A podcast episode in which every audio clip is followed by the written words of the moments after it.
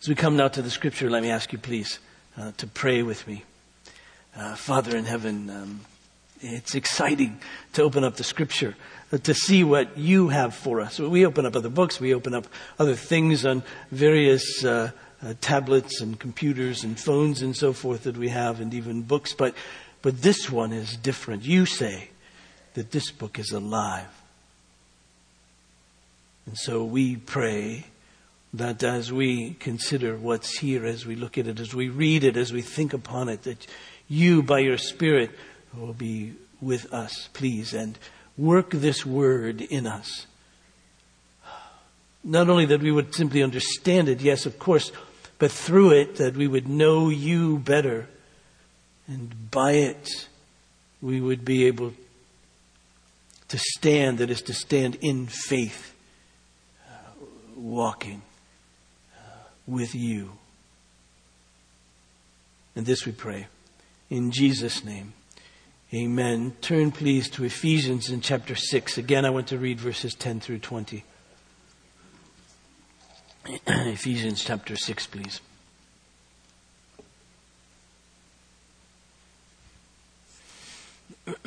this is the word of the Lord. Verse 10. Uh, finally, be strong in the Lord and in the strength of his might. Put on the whole armor of God, that you may be able to stand against the schemes of the devil.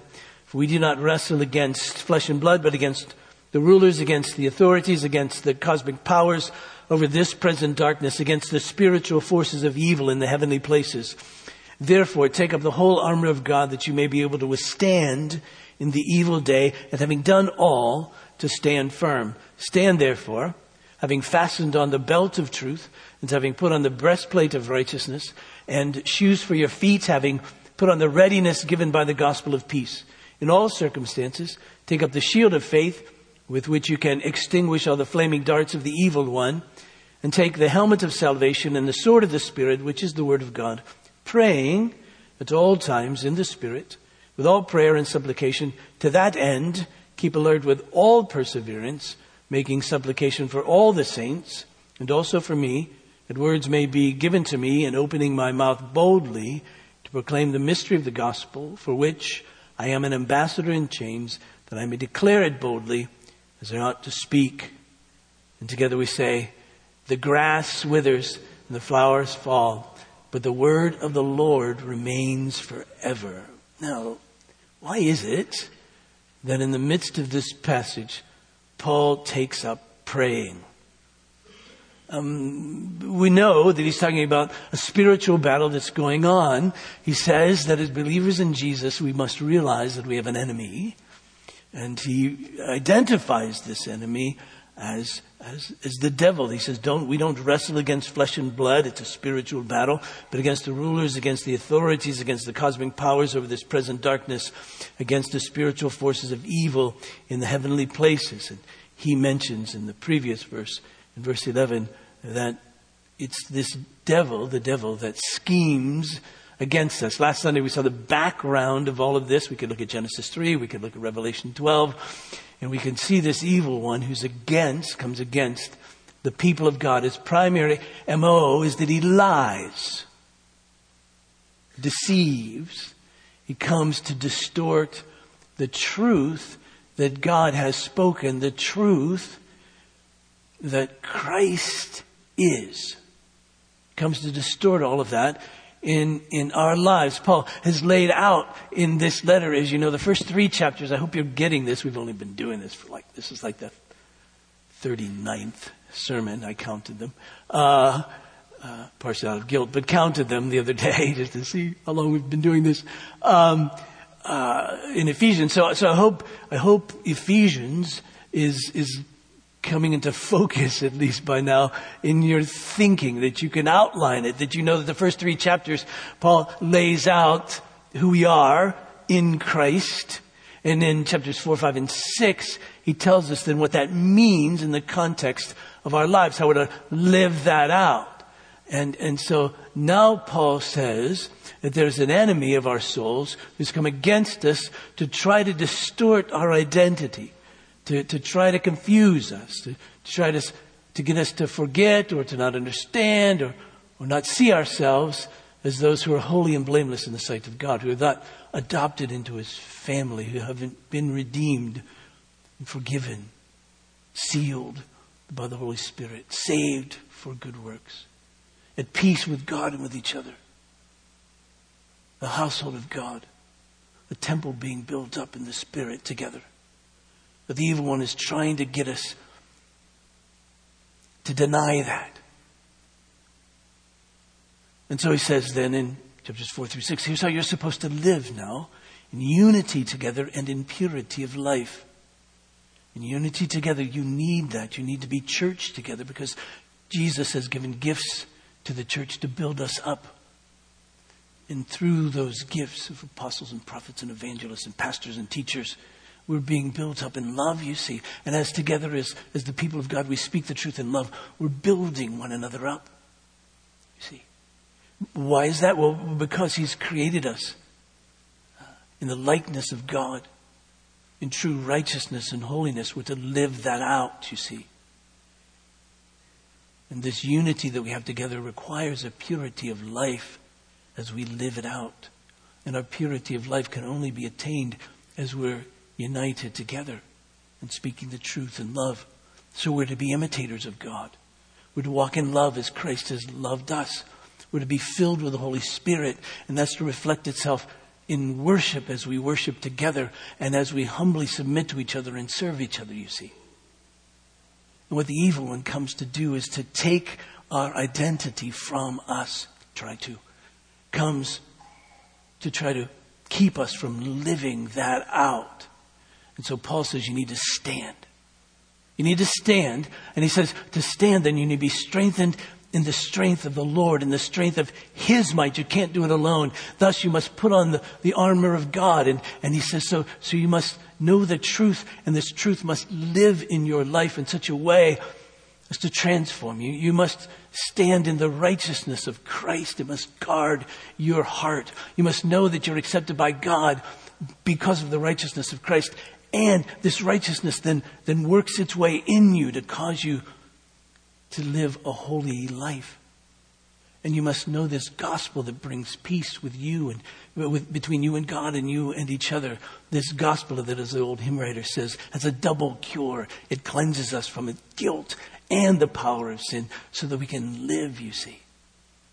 And, and then we must believe it. We must have faith, which is our shield, so that when the evil one comes against us, it and, and, and throws these fiery arrows to accuse us and to get us to deny who we are and to get us to stop living the way that we're to live. He comes and says, God doesn't really love you. You're not really accepted by Him. You're, not really sealed by His Spirit. There's no guarantee here. Or when He comes to say, this sin is, is, is more pleasurable than walking with God. When He comes in those ways, we have faith. No, I believe the Word of God. I believe, believe God.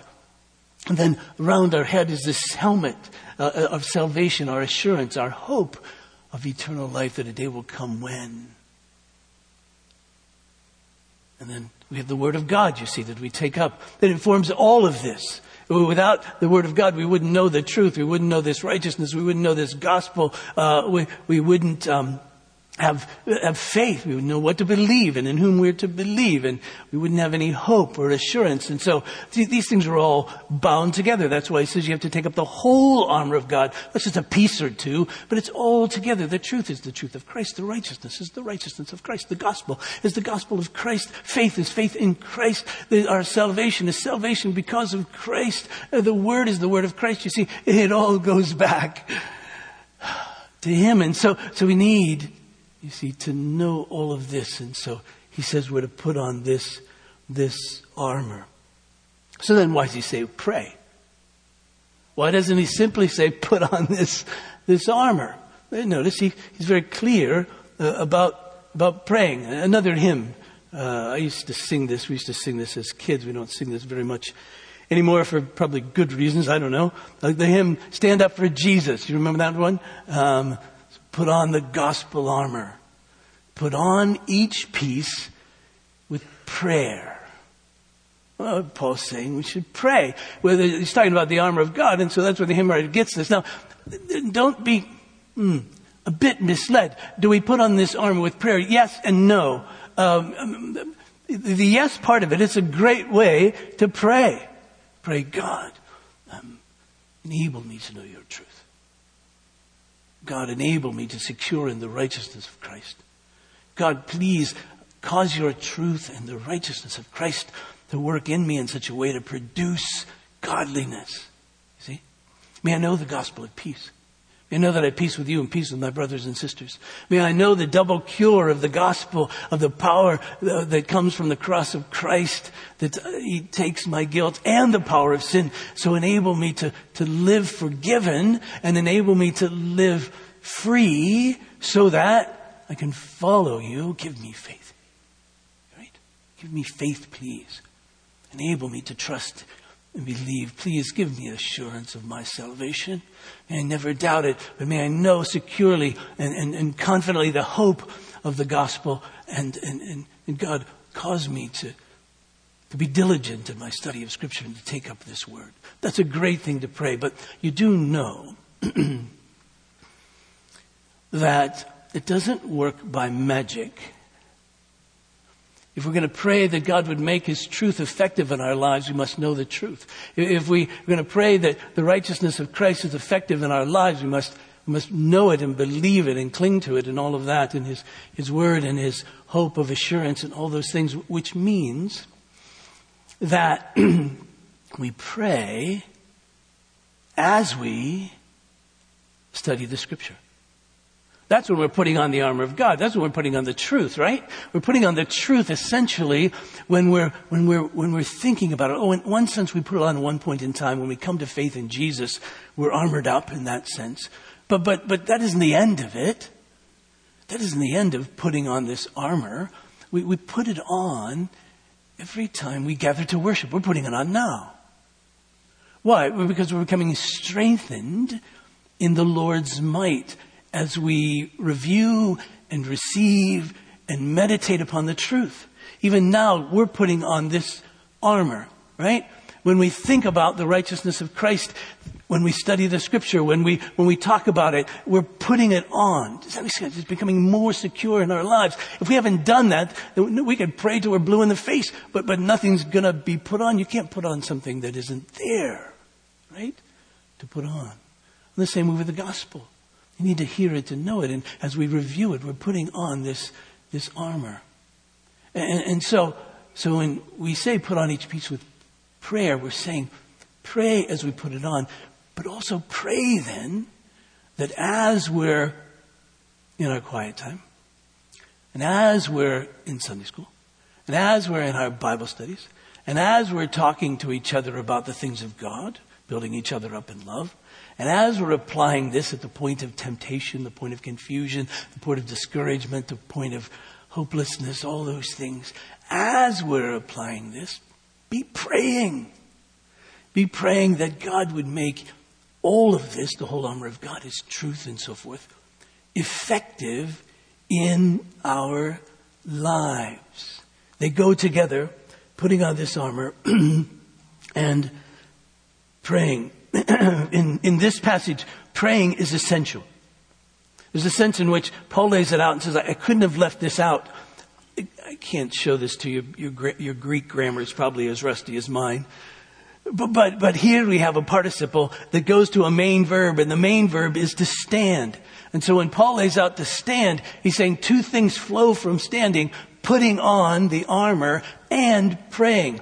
Not one or the other, not either or, but both together. They go together. One without the other won't be uh, effective. And then, and then just notice how significant it is here. Verse 18, he says, praying at all times in the Spirit, with all prayer and supplication, to then keep alert with all perseverance, making supplication for all the saints.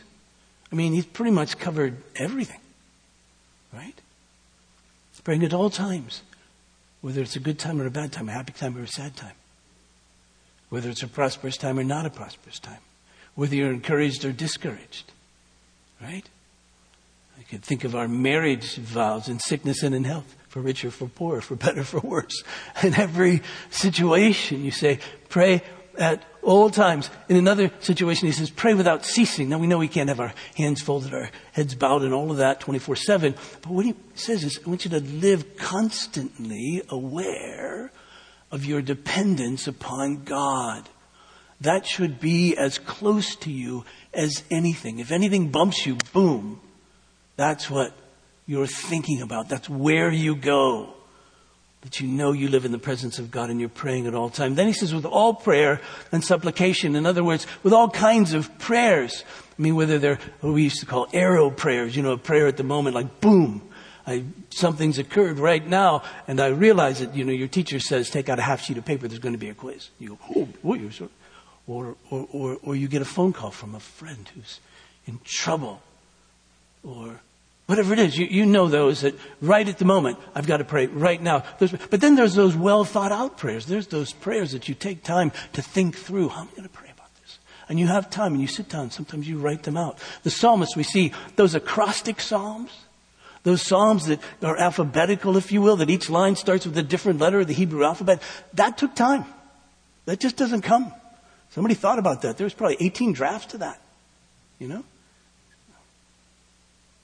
What can I pray honestly that begins with this letter? I don't know. It took time. Those kinds of well ordered, well thought out prayers, public prayers, private prayers, you see. Those prayers that are just groans. Those prayers that are just flow because you're so filled with joy and you can't stop giving thanks. All kinds of prayers and supplications, he says there uh, with all perseverance. Never stop doing this. Why? Because the enemy never stops. The enemy never stops. You know, in Matthew 7, uh, Jesus, in the end of the Sermon on the Mount, says, uh, pray and keep on praying, ask and keep on asking, knock and keep on knocking, seek and keep on seeking. Why? Because your need to follow him never changes. Your weakness never gets better. Always we need him. And so he says, I've just laid out for you in this sermon how you're to live. So now I'm asking you to pray, commanding you to pray, and you're going to have to do this continuously. That you know your poverty in spirit, that you'll mourn over your sin, that you'll desire to be weakness and your heart for righteousness and all of that. You'll, you'll need that. So we pray continuously. Why? Because the need never stops. And here the enemy never stops. So pray with all perseverance, making supplication for all the saints. In other words, don't just pray for yourself. You need the body. You need the body to be praying for you. And yes, you need to be praying for everyone else. We can't do this alone. And so Paul, even the great apostle says, and pray also for me. He says, why? Because I have a calling. And my calling is, is to undo the works of the devil in the sense that I want to bring uh, uh, sight to blind spiritual eyes. And, and all I have is this gospel. So pray that it's effective. I don't have anything else. They look at me and laugh. I'm not all that eloquent. I'm not all that impressive. Church in Corinth thinks all these other apostles are, are, are great and glorious because of the way they look and the way they sound and all of that, and I'm none of that. I don't have anything. I have this gospel, so, so pray that it's effective. The point being, you see, it's prayer that makes each of these weapons effective. It's prayer, you see, that wields the weapon, if you will. It's that kind of prayer. We saw that in what I read from Exodus 17, right? Again, if you analyze that battle, you would think somehow Joshua thought it through, pulled it out. His people were stronger than the other people and, and, and their forces. And, and, yet we know what really was happening. We know where the strength came from. It came from God and it came as, came as Moses, uh, Moses prayed. And you can see there's, there's a very close relationship here with the sword of the Spirit and praying in the Spirit. There's always a close relationship between the word and prayer. Paul says, I have to deliver this word, so pray for me. In Acts chapter 6, when the apostles were setting up the early church, they appointed deacons. Why? So that they could be uh, uh, able to pursue the word and prayer. Word and prayer together. The sword of the Spirit is the word of God. We're praying in the Spirit. Now, the difficulty for us oftentimes is that we're either or people. We're word or prayer people. Some of us dig into the world. We, lo- we love the study of it and we love to find out all these great truths and, and we like to know them and teach them and all that. And all that's great, of course. And on the other hand, you see, there are others who say, well, I'm not into that. Well, I'm into praying. He says, no, no, no, no. These go together. One without the other isn't working. It doesn't really work. In the midst of reading a book, I can't necessarily recommend. It's by John Updike. It's just a novel but it's fascinating to me in the sense that it, uh, at least part of it is about well, it's about the family of a Presbyterian minister in the early 1900s, or in the 1900s, and uh, and uh, just so happens that this particular Presbyterian minister comes to the point where he realizes that he no longer believes in God. Go with me on this. Um, and here's the situation, and this is just fascinating to me. Um, the, the, the, character is a guy named Clarence Wilmot, and uh, the situation is this. After he comes to the conclusion he no longer believes in God, he says that he returns to his study after retrieving the Paterson Evening Times newspaper from where it was thrown cleverly folded onto the front porch each afternoon at about four o'clock. With this prize paper, he retreated back into his study to his leather sofa comfortingly marred with permanent creases and missing buttons where he read with his head up on two large cross-stitched pillows as compressed by his habitual head as the church's kneeling cushions were by generation of knees. See what he's saying? He's saying he uses these cushions to prop up his head so he can read. In previous generations, these cushions were used for our knees so we could pray. I don't know if he knew this when he was writing this, Mr. Updike. But the point was, we can't just read and study. We've also got to pray. The two go together. If we just read and study, our reading and studying won't be effective unless we pray in dependence upon God that He will make it effective. Martyn Lloyd-Jones, preacher I quote uh, often, a preacher in the last century, mid last century, in England, known probably as one of the greatest preachers in England, uh, maybe ever. Um, bless his heart, wrote six volumes, have six volumes of sermons on Ephesians, two volumes on uh, Ephesians 6, 10 through 20. So I only have 39 sermons. Give me a break, all right? he writes this. He was a brilliant, brilliant theologian. He says, Our ultimate position as Christians is tested by the character of our prayer life. It's more important than knowledge and understanding. Okay? Now here's his disclaimer.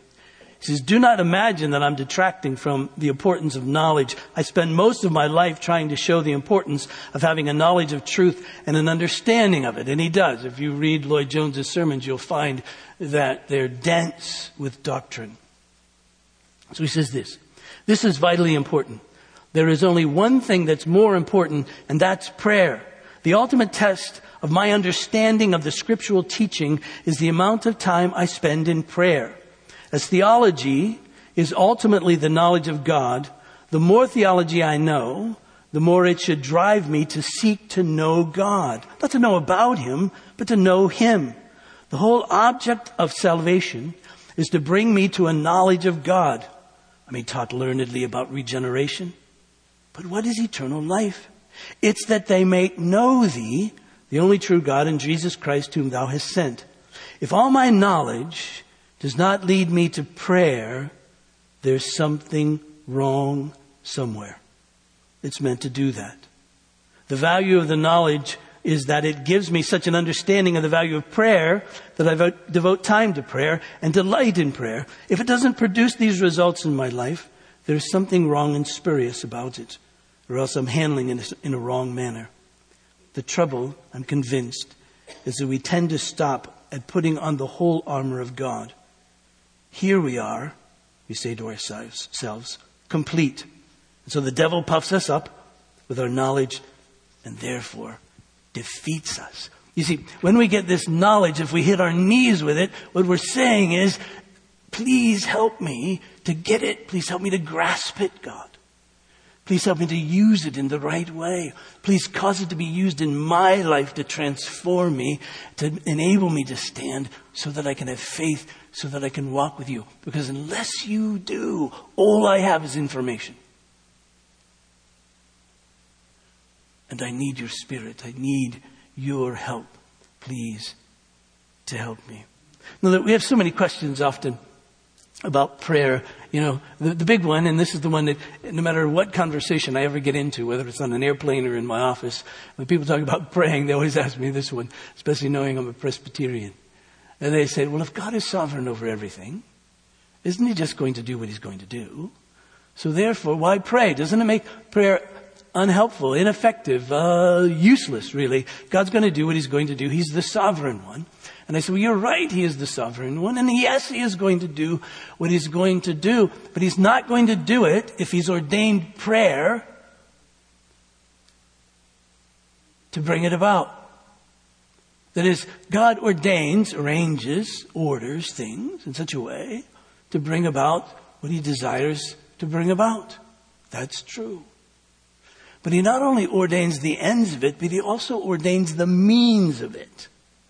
So if he's ordained a means to bring about an end, the means is utterly and completely necessary in order to bring about the end. So if he's ordained prayer to bring about particular ends, then the prayer, you see, is utterly and completely necessary. We see it, for instance, in evangelism.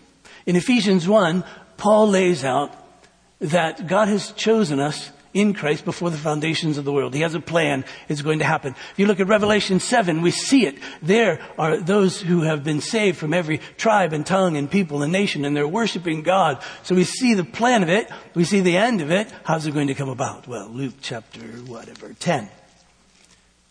We read this.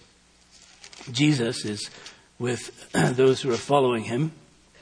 Verse 1. After this, the Lord appointed 72 others and sent them on ahead of him two by two in every town and place where he himself was about to go. And he said to them, the harvest is plentiful, but the laborers are few. Therefore, pray earnestly to the Lord of the harvest to send out laborers into his harvest. Do you realize that God's plan is contingent upon harvesters? Harvesters are contingent upon people praying. Will the harvest come? Yes. Must people pray? Yes. Are prayers necessary? Yes. Why? Because God has ordained them to bring about His ends. And so, you see, we must pray. This was true. Uh, when Jesus raised Lazarus from the dead, John chapter 11, he prayed. Verse 41, he was at the tomb of his friend and said, so they took away the stone and Jesus lifted up his eyes and said, Father, I thank you that you've heard me. I know that you always hear me, but I said this on account of the people standing around that they may believe that you've sent me. Lazarus had been raised if Jesus had not prayed. I suspect not. Would Jesus pray? Yes. Why? Because his Father ordained it. And thus, his prayers lead to all that takes place. Jesus prayed all the time. So if praying wasn't necessary for, was ne- I'm sorry, if praying was necessary for Jesus, how can we say it's not necessary for us? He, the scripture says over and over again, he went to desolate places in the wilderness to pray. He prayed before he chose his disciples. He prayed in such a way and it left such an impression upon everybody that they asked him to teach them how to pray. I would have asked Jesus, how do you walk on water? How do you do these things? When they asked him how to pray, that was the impact of praying on Jesus' life. You see, he prayed. The great scene in the garden right, prior to his crucifixion. In fact, the author of Hebrews summarizes the life of Jesus and his life of prayer in Hebrews in chapter 5, verse 7. Says, In the days of his flesh, Jesus offered up prayers and supplications with loud cries and tears to him who was able to save him from death. And he was heard because of his reverence, his fear of God. He knew. He knew. He needed the help of his Father, the help of the Spirit. Thus, should we not know the very same, you see? So prayer is necessary for this armor to be effective. And so Paul wants us to know that. That's why he starts out by saying, finally, in this last section, he's saying, I've told you all of this stuff. Now you need to know this. There's an enemy. You need to put on this armor and you need to pray if indeed you're going to stand. Now we believe we're going to stand. So what does that mean? It means that we believe that he'll strengthen us. What does that mean? It means that we believe that he'll move us in such a way to put on this armor and he'll move us also also to pray.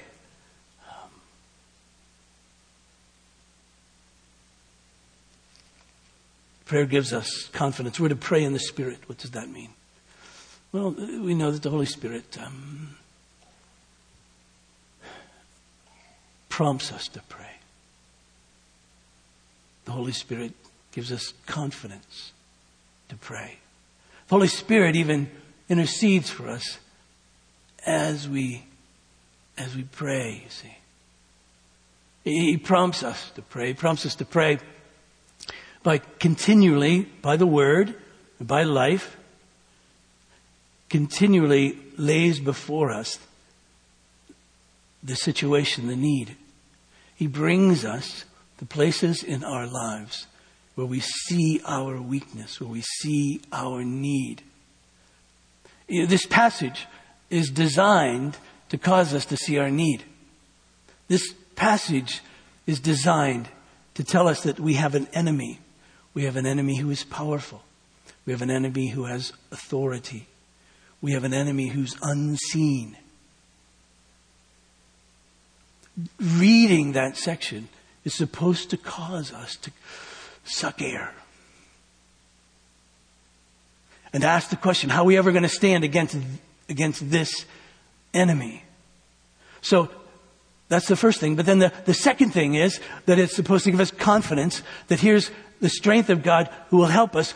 But even in that, as Lloyd-Jones says, knowing all that is to send us to our knees to say, please God, I know all of this. Please make it effective in the context of our lives. You know this in the context of your own life, don't you? You know that you know the truth. You know that, that you're supposed to be confident in a particular situation that God will work it out. You know that God will help you. You know in every situation when we face death, we know that yes, it is really true that, that I'm going to wake up in the presence of the Lord. Knowing all that should send you to your knees. Please, God, help me. Help me to believe this. Help me to apply this.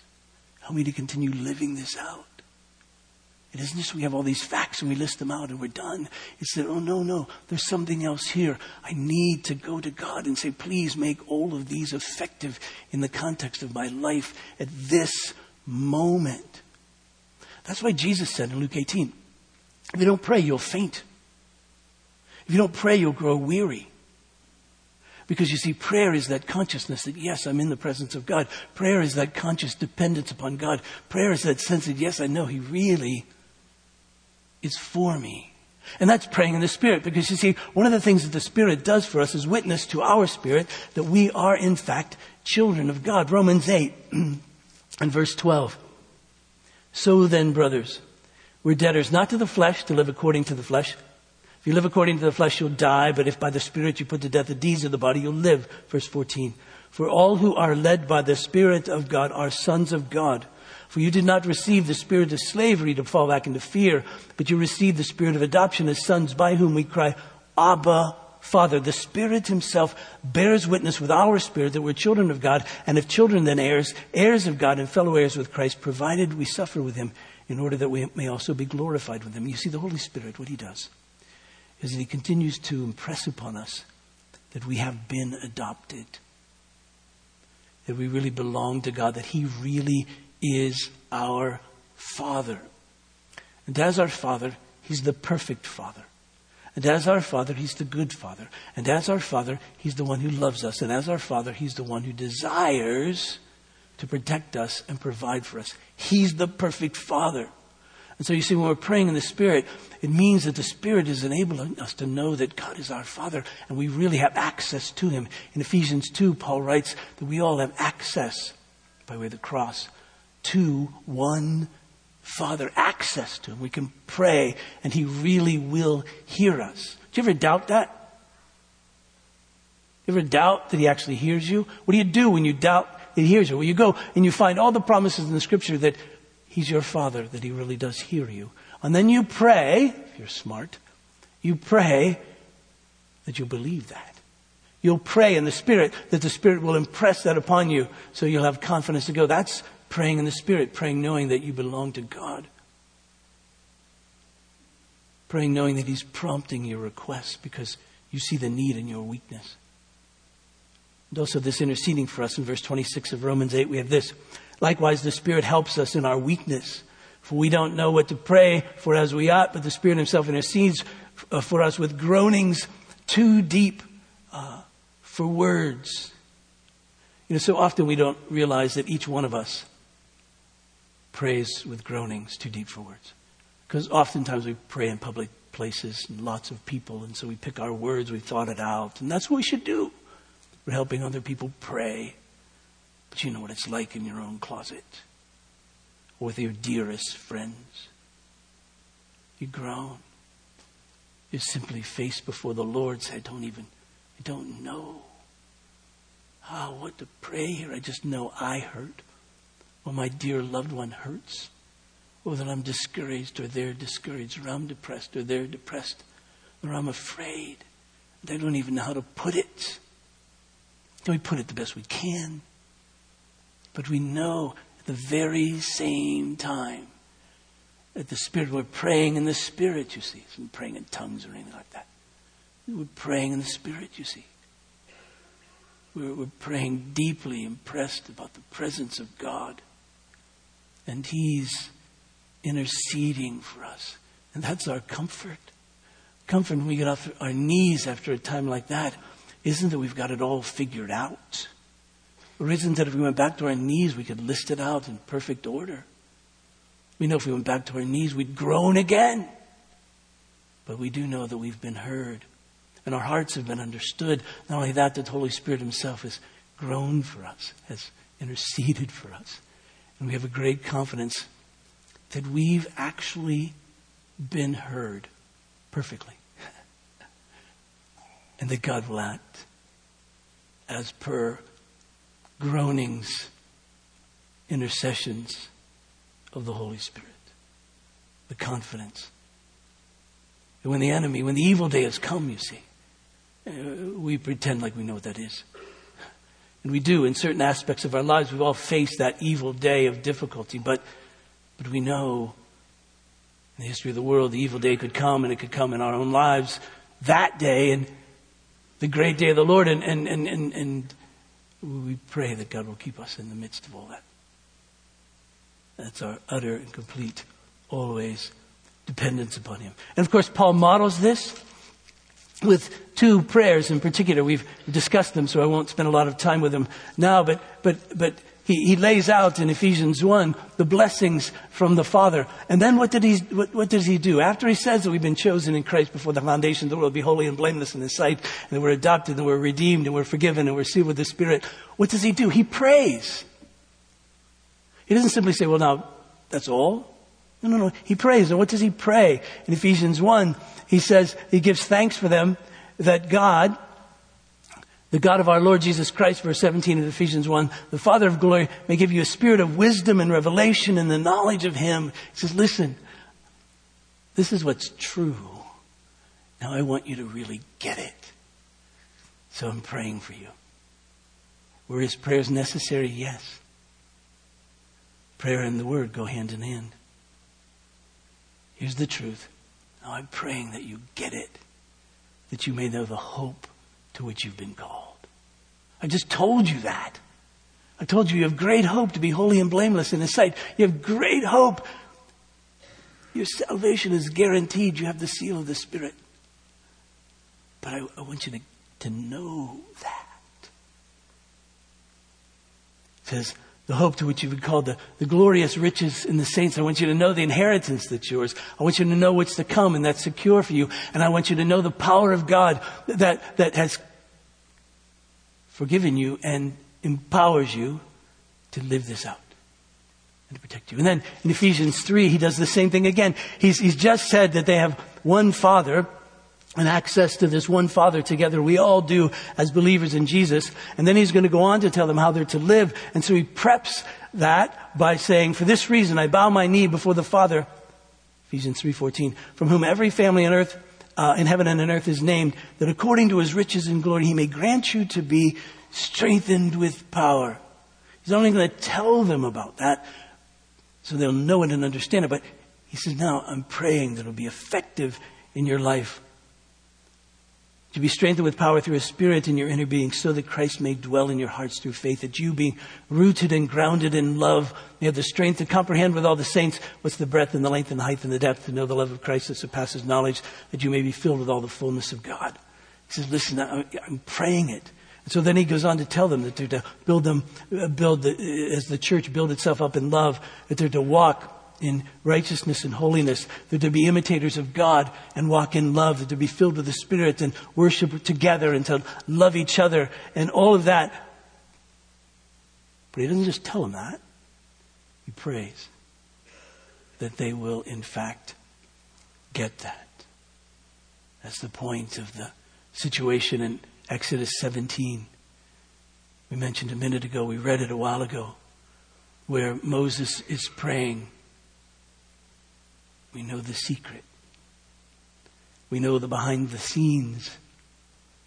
We know the strength of the armor through prayer.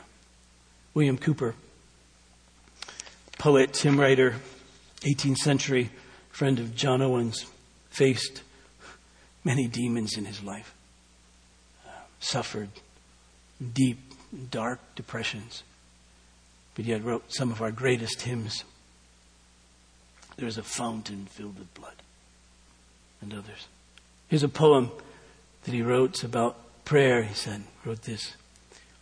He said, What various hindrances we meet in coming to the mercy seat, but who knows, but yet who knows, I'm sorry, yet who that knows the worth of prayer but wishes often to be there. In other words, he says, we have great hindrances in prayer. We know that. We get that. That's given. We understand that. Great hindrances in prayers. But if you really know the worth of prayer, you'll wish often to be there. Another verse. Restraining prayer, we cease to fight. In other words, when we restrain prayer, when it's, we don't pray, then we just have to realize we've given up. We cease to fight. He says prayer makes the Christian's armor bright, and Satan trembles when he sees the weakest saint upon his knees. Get a tattoo. That should be it. All right? I'm not recommending it, but I'm just saying.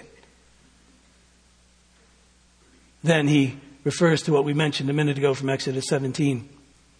While Moses stood with arms spread wide, success was found on Israel's side. But when through weak, uh, weariness they failed, that moment Amalek prevailed. You get the analogy. Then this. Have you no words? Think again. Words flow apace when you complain and fill your fellow creature's ear with a sad tale of all your care. In other words, sometimes you say, well, I just don't know how many words. He says, oh, you have plenty of words. You've been using them all the time. You complain to your friends about your situation right? Um, follows it up finally with this. Where half the breath thus vainly spent to heaven in supplication sent, that is, took all these words that you used to complain to everybody else, and you sent them to heaven.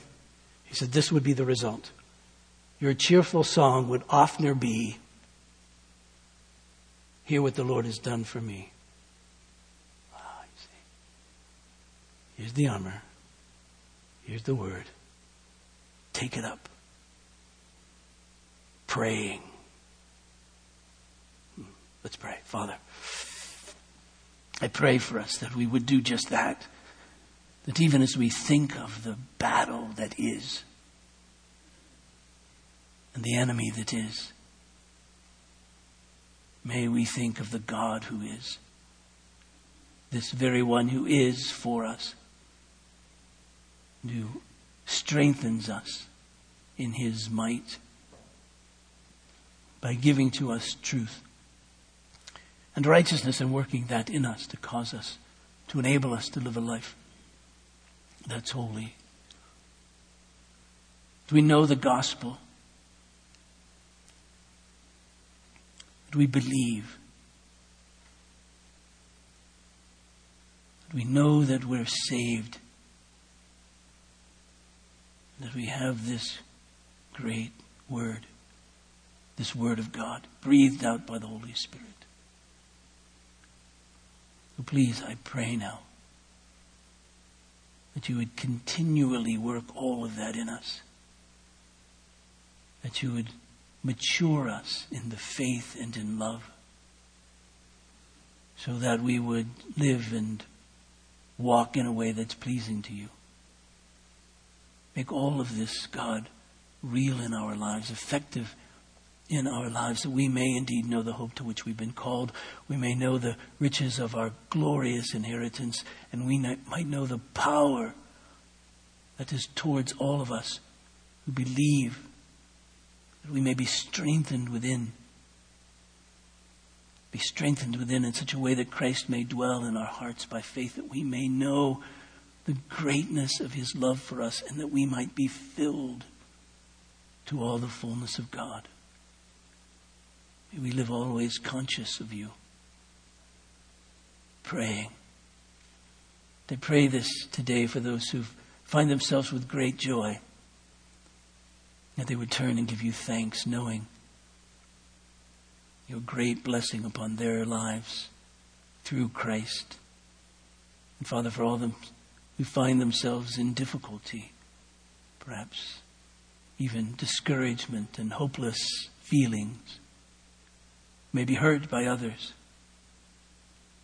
maybe in a situation where their confidence in you has been shaken. I pray that you would arouse in them your truth, that you would arouse in them the righteousness of Christ,